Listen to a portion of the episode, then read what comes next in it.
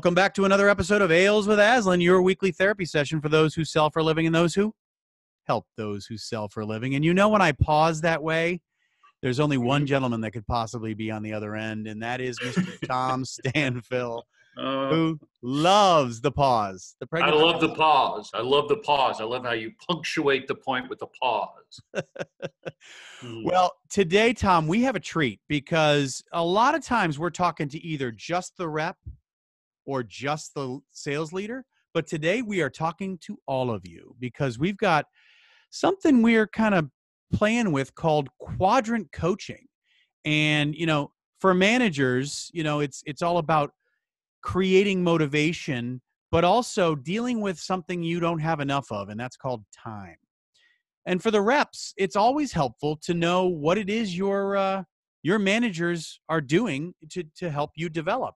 And so we plan to talk to both of you and give you some time-saving tips, some motivation tips, and really get into the concept of quadrant coaching. But first, Mr. Stanfill, you must have something cold, frosty, and refreshing in front of you. I do. I do. In honor of you, I went to a local brewery. Yes. You know, one of these, it's a real popular brewery here in Northeast Atlanta called Variant Brewery. Nope. Variant. I don't know where that came from, but here's the beer that they created. It's a New England IPA called Snake Monkey. Okay. You're making that up. So this is in your honor. It's 7.7% ABV, so I may not be able to finish this podcast. Okay, well, it's happened before. Brewed, all right, check this out, Galaxy, Citra, and Mosaic hops. Nice. I have no idea what that means, but it's very tasty and very wonderful. I had it the other day, and so I'm going to have it again today. All right. There we go. Crack it and chug it. All right. I am going to do something new. I've never had this. It's actually called Old Jubilation. This was sounds like something from the Grinch. Exactly. Well, this comes from Boulder, Colorado, Avery's Old Jubilation. Mm-hmm. And I love some of the descriptive terms here. It's an 8.3%. So I too will probably be sleeping within 20 minutes. But it kind of comes out in October. And I just want to read you this piece. It's inviting multi-profile, that's malty, like M-A-L-T-Y, overshadows any hoppiness, while the mahogany color, how descriptive is this, and hazelnut, mocha, and toasted caramel notes encompass the feel of the season. I mean, are you not in? Right. I'm jealous. In. I thought I was winning with Snake Monkey.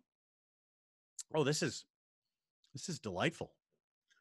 It does make me want to go sit by a warm fire with perhaps a, I don't know, peanut butter cookie or something. I'll tell you what, they're serving up beer like we're drinking wine. I know. True. Well, I'm excited about the topic, Scott. I know you said we're kind of something we're playing around with this quadrant coaching, but actually we're just playing around with the title of. That's right. That's what I meant. Of calling it quadrant coaching, because for a long time we've called it strategic coaching or other centered leadership. But the topic today is probably one of the most radical things we teach frontline leaders. And it's related to the two biggest barriers, which is motivating the reps and finding time to coach. Those are kind of the two biggest barriers that managers face. They're always out of time.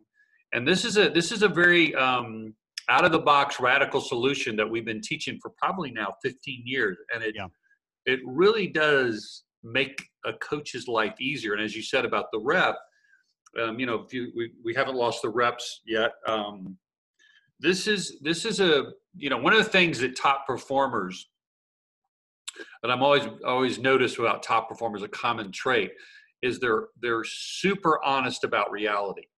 And so we're going to talk about the four types of reps. And if you are honest about where you fit, I think it could potentially have an impact on the trajectory of your career. So I'm excited about the topic today. Well, and reps are always, there's different things motivate different reps, right? Some of it's purely money, some of it's getting promoted, right? And so if you fancy yourself as a future sales manager, you're going to want to clue into some of this because that's a good point too. That's going to help you potentially light up the room when you get to that first interview and you tell them how you're going to lead differently than you've been led before. So take a listen. Well, very good, Tom. So I know we've kind of gotten, as I mentioned at the top, we've got two different parts to quadrant coaching we want to talk about. That's the time savings aspects of it, but also the motivating aspects of it. So right.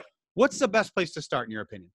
Well, the first thing to really start off with is the idea that most managers are coaching the wrong people. Right. So you just let that sink. So managers feel like there's a common belief that everybody on my team needs to be coached. That's wrong. It's actually not true. Right. If someone doesn't want to get better at a skill or better at a competency or whatever you want to call it, if they don't want to get better at their craft, you can't force them to get better. I always use a golf analogy. You know, I can make you show up at a driving range, but if you don't want to get better at golf, you're not going to work on hitting the ball any better. Yep. If you don't want to get better at playing an instrument or better at cooking, if you don't want to do that, I can make you show up for practice, but you're not going to really invest the time and energy. So coaching is all about skill development. If someone doesn't want to get better, you can't coach them. You're wasting time. Now, again, we define coaching different than managing, right? So coaching isn't talking. Coaching isn't, giving the rep the scorecard. Coaching is about observing their behavior, gaining alignment on what needs to be developed, and then working with them to practice. So those things are a waste of time if somebody doesn't want to get better. If you don't want to get better, practice doesn't make sense. Yeah. So that's the idea. So what we found is the most helpful thing to do is think of your reps in four buckets, or another way to say that is there's really four types of reps on your team. There's not just high performers. It's not just based on performance, but there's four types of reps on your team. And so the best way to explain that is to think of the two axes. There's results and desire. Yep. Okay. So results and desire. So if you think of one axis as results, everybody on your team is either above the line in results or below the line. Right. So in other words, they're hitting their number or they're not hitting their number.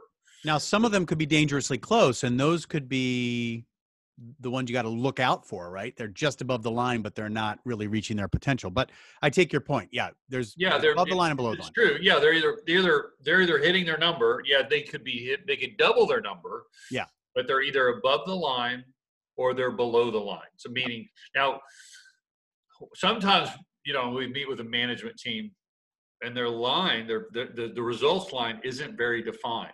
That's a problem. Yeah.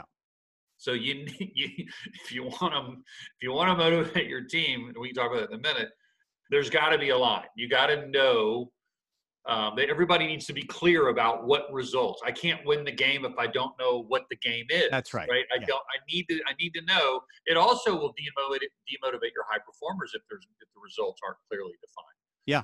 So that's number one. The results line. So there's reps that are above the line and below the line. Well, yeah, if you go back to your golf analogy for a second, there is a score you plan to hit. Now, you and I may not ever hit par, but we do have a score that we like to hit. Mine happens to be pretty aggressive to get below 100. Okay. Is that good, by the way? That's very aggressive. Super aggressive. I've played with you before. I think that's a low. I think that's not a very motivating goal. I think it's much better than that. I think actually, you won closest to the hole the last tournament we played. I did. The one good shot I hit that round. So that's what keeps me coming back. So the golf guys always give you one good shot. Sorry to cut you off. No, you're right. That's okay. But it's a good point. And if you don't like sports analogies because they're overused, and I get that. But the reality is, we need to be clear about what good looks like. Everybody wants to know how well they're doing. So that results line needs to be there. Then the other axis is the desire line. Okay. Yep. So either there's reps on your team that either want to change, they want to get better, or there are reps that don't. So it's really black or white. Do they want to get better? They don't want to get better. And the most common question I'm asked is, how do you know if someone has a desire? Yeah, it's a great question. Biggest question we're asked when we teach quadrant coaching, and it's real simple. It's not about attitude. It's not, do they nice? Do they nod when you talk to them? Do they agree with you? It's do they have a pleasant attitude, or are there you know, they bristle or give, you know, don't they argue with your feedback? It has nothing to do with attitude. That's one. It's only relates to one thing: effort.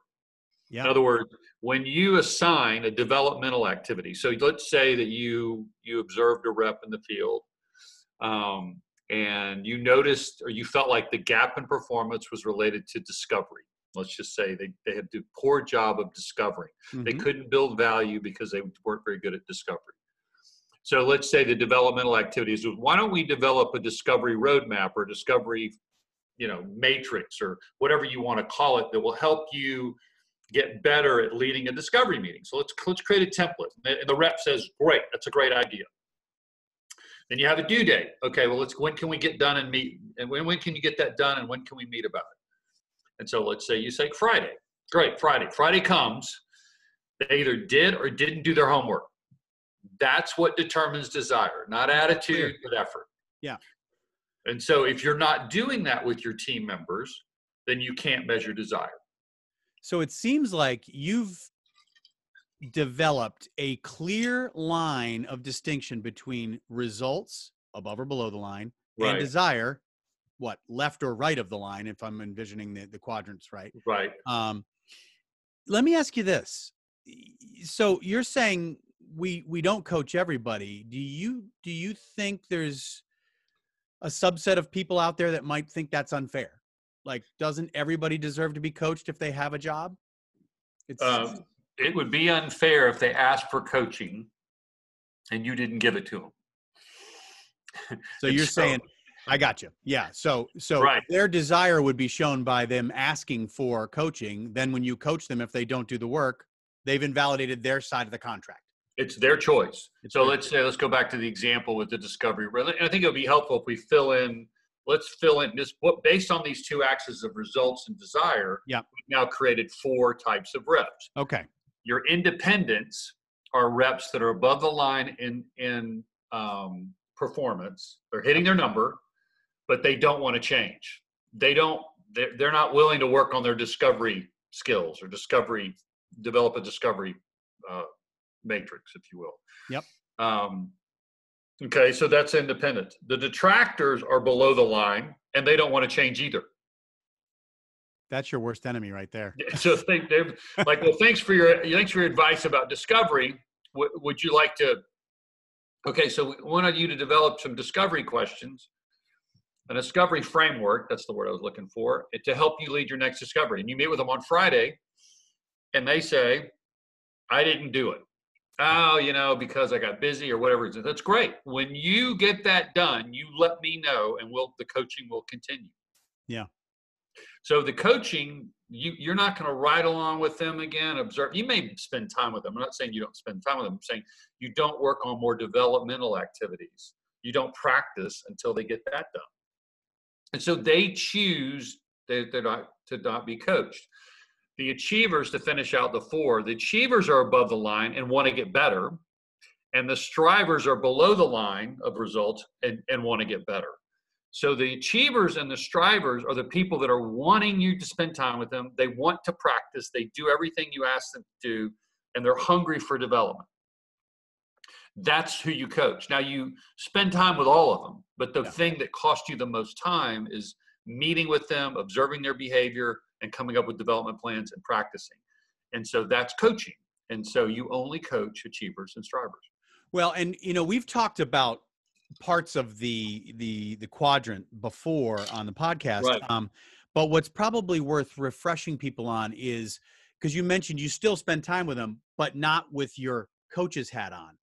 So maybe we should just outline for the audience what are the roles of a sales manager, because it's more than just coach, right? There's other aspects. So why don't you take us through the four roles we believe that exist within a sales manager's? Well, I think you're meaning that there's three roles, but there's four dials. My bad. Yeah. Yeah. Right. The center dial of every, if you think about your dashboard. Yeah.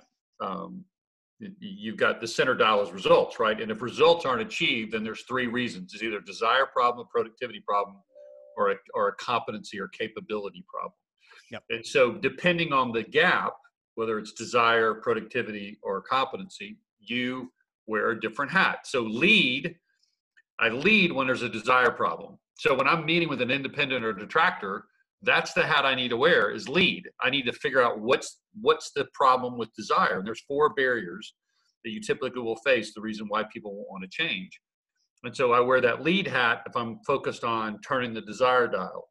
I wear the manage hat if it's a productivity issue, meaning they're just not doing the right things. Yep. They want to change, but they're just not doing the right things. They're not doing enough of the right things. So I need, the managing is about holding them accountable to their plan. What's the, you know, here's the plan that you put out. You're going to have this many meetings. You're going to call this many people. You're going to send this many emails. You're going to follow the process, and you're just not doing it. And then the capability dial, is about coach. So that's where I need to observe, align with, and make sure there's alignment to what needs to change, and then develop.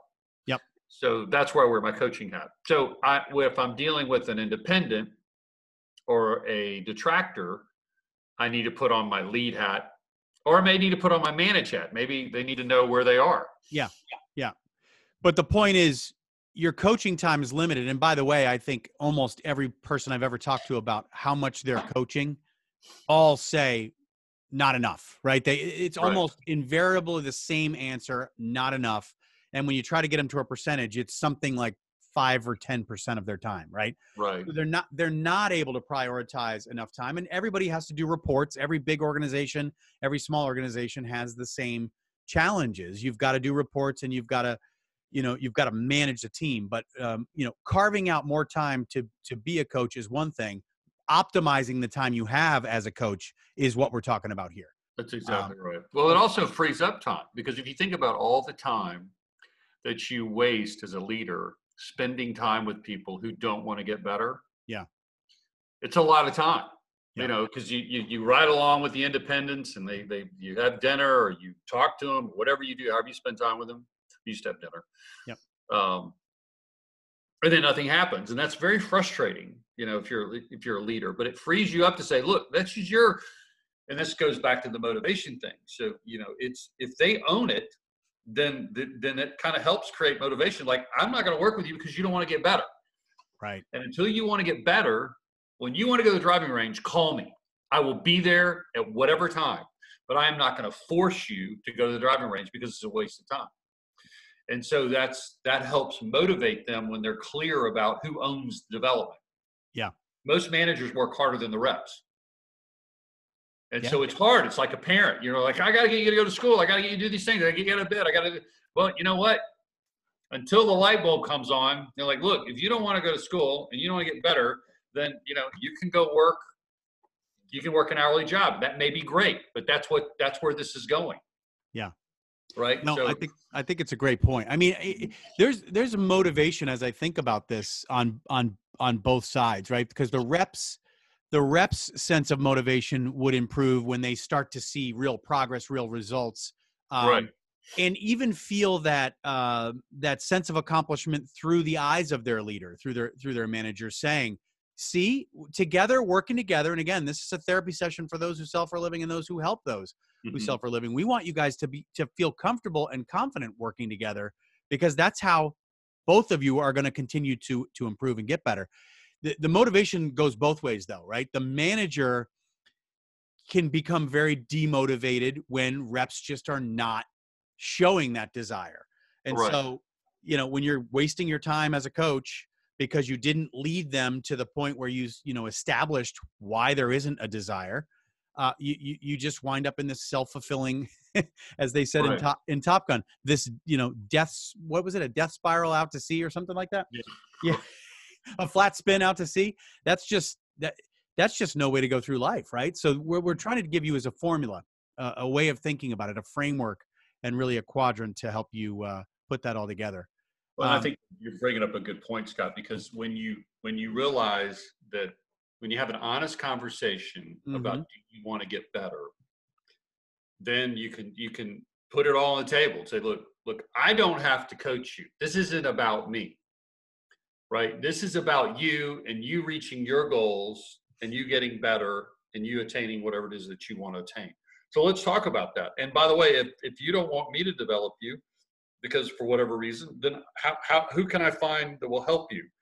Because this isn't about me. This is about you. What do you want? Yeah. And so you start having a real conversation. So obviously you don't want to get better. And so if we're talking to a rep right now, this is something that's fascinating that I find is that most people aren't really honest about where they are. Yeah. You know, it's like, what quadrant are you in? You know, like, are you a striver? Are you achiever? Are you an independent or a detractor? What quadrant? Because most people are in denial about that. And so as a leader, when you sit down with your team member, you say, you're not performing, you're not willing to change. That's fine. It's your call. This may not be a fit for you, but let's have a conversation. What do you want to do about it? What do you want? And so that becomes a very motivational. And what may come out of that is, well, there's not alignment. Well, what you want doesn't align with what you're doing. Okay, well then there's a strategy for that. Or you just didn't see the connection. And so now we make the connection.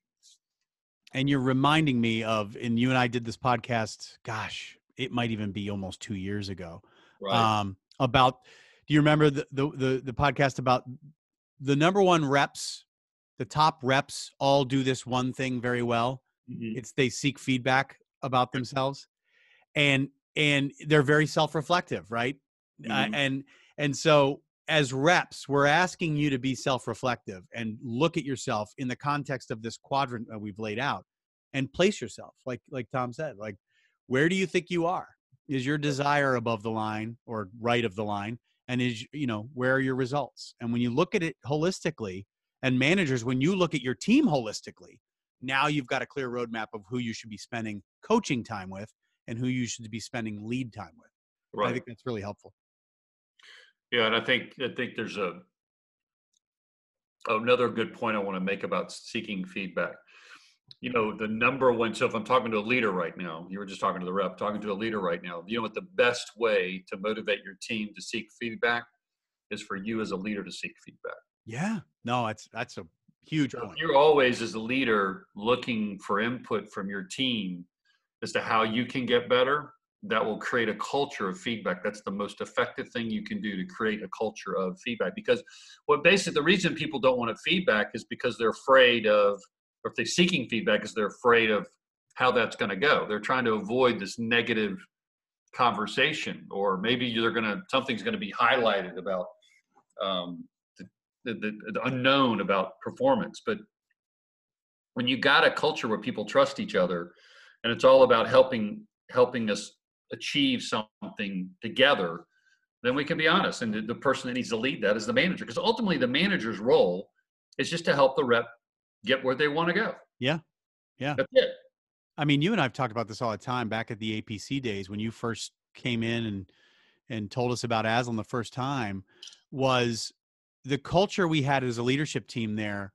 We cared about the company, but we right. really cared about the hundreds of reps we put through that call center and mm-hmm. got promoted into new jobs. I still look at LinkedIn and go, oh my gosh, I had something small to do with that person getting to where they are because of the way we treated them when they were in our call center 20 years ago.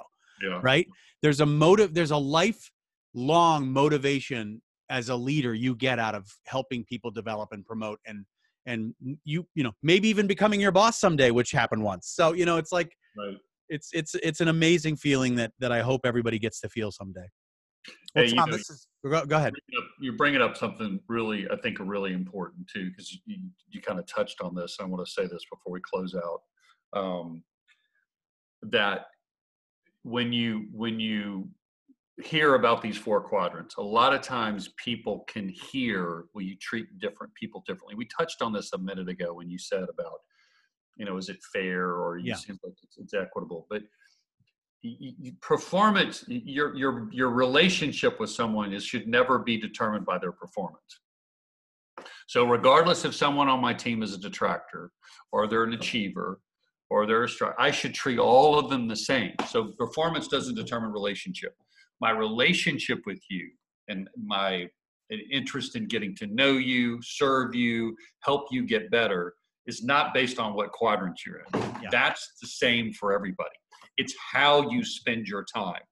And maybe that's something we can talk about on the next podcast, is strategies, specific strategies for each one of the four. But how you treat them and how you take care of them and serve them while you're on your team is the same. Yep. I remember, I know we're not huge on sports analogies, but I actually am, because I'm a huge sports fanatic. But you remember Bill Parcells, the coach of the Giants back in the 80s. He coached a couple other teams later, but he had Lawrence Taylor on his team. Yeah. And someone said, you always treat Lawrence different than everybody else, and that's not fair. And he said to the media, I'm not interested in being fair. I'm interested in being right. And he knew Lawrence needed a different kind of coaching than maybe other parts of the team, right? Right. And so I think, you know, we're kind of saying we want to spend time with everybody and help everyone develop, but coaching time is meant for those with desire. And I think that's a great lesson to take away. They choose. They choose. Right? Desire is the key that opens the door to a coaching session. They choose to coach. You're not saying you don't want to coach them. They are saying, I don't want to be coached. Yeah. And so when they say, I want to open that door, then you open the door. So that's exactly right. Your strategy should match your player. And you have four players. And so we can talk next time about the different strategies. So I love that you have just teased, because in the broadcasting world, the tease is very, very important. Yes. So we have just said there will be a part two of this quadrant coaching, and I love that. So stay tuned. A week from today, you will get even more coaching help and reps. Those of you that are aspiring to be leaders will really want to tune in, but even those that are just happy in their rep role, you're going to want to listen to what your coaches are learning, because this is a team sport, as we all know, right? So, Tom, thanks so much for joining Ales with Aslan. It's been a great topic. Thanks. Make sure you guys get out there and subscribe to the podcast. Share it. We've just been rated in the top 10% of all sales podcasts, and we are super proud of that, but we want to get all the way to the top. We think this is one of the podcasts out there that can be very helpful for you, and we hope you share that belief. So comment, drop your comments down there, and ask us questions that could be the theme for future podcasts, and we'll talk to you in another week on Ales with Aslan.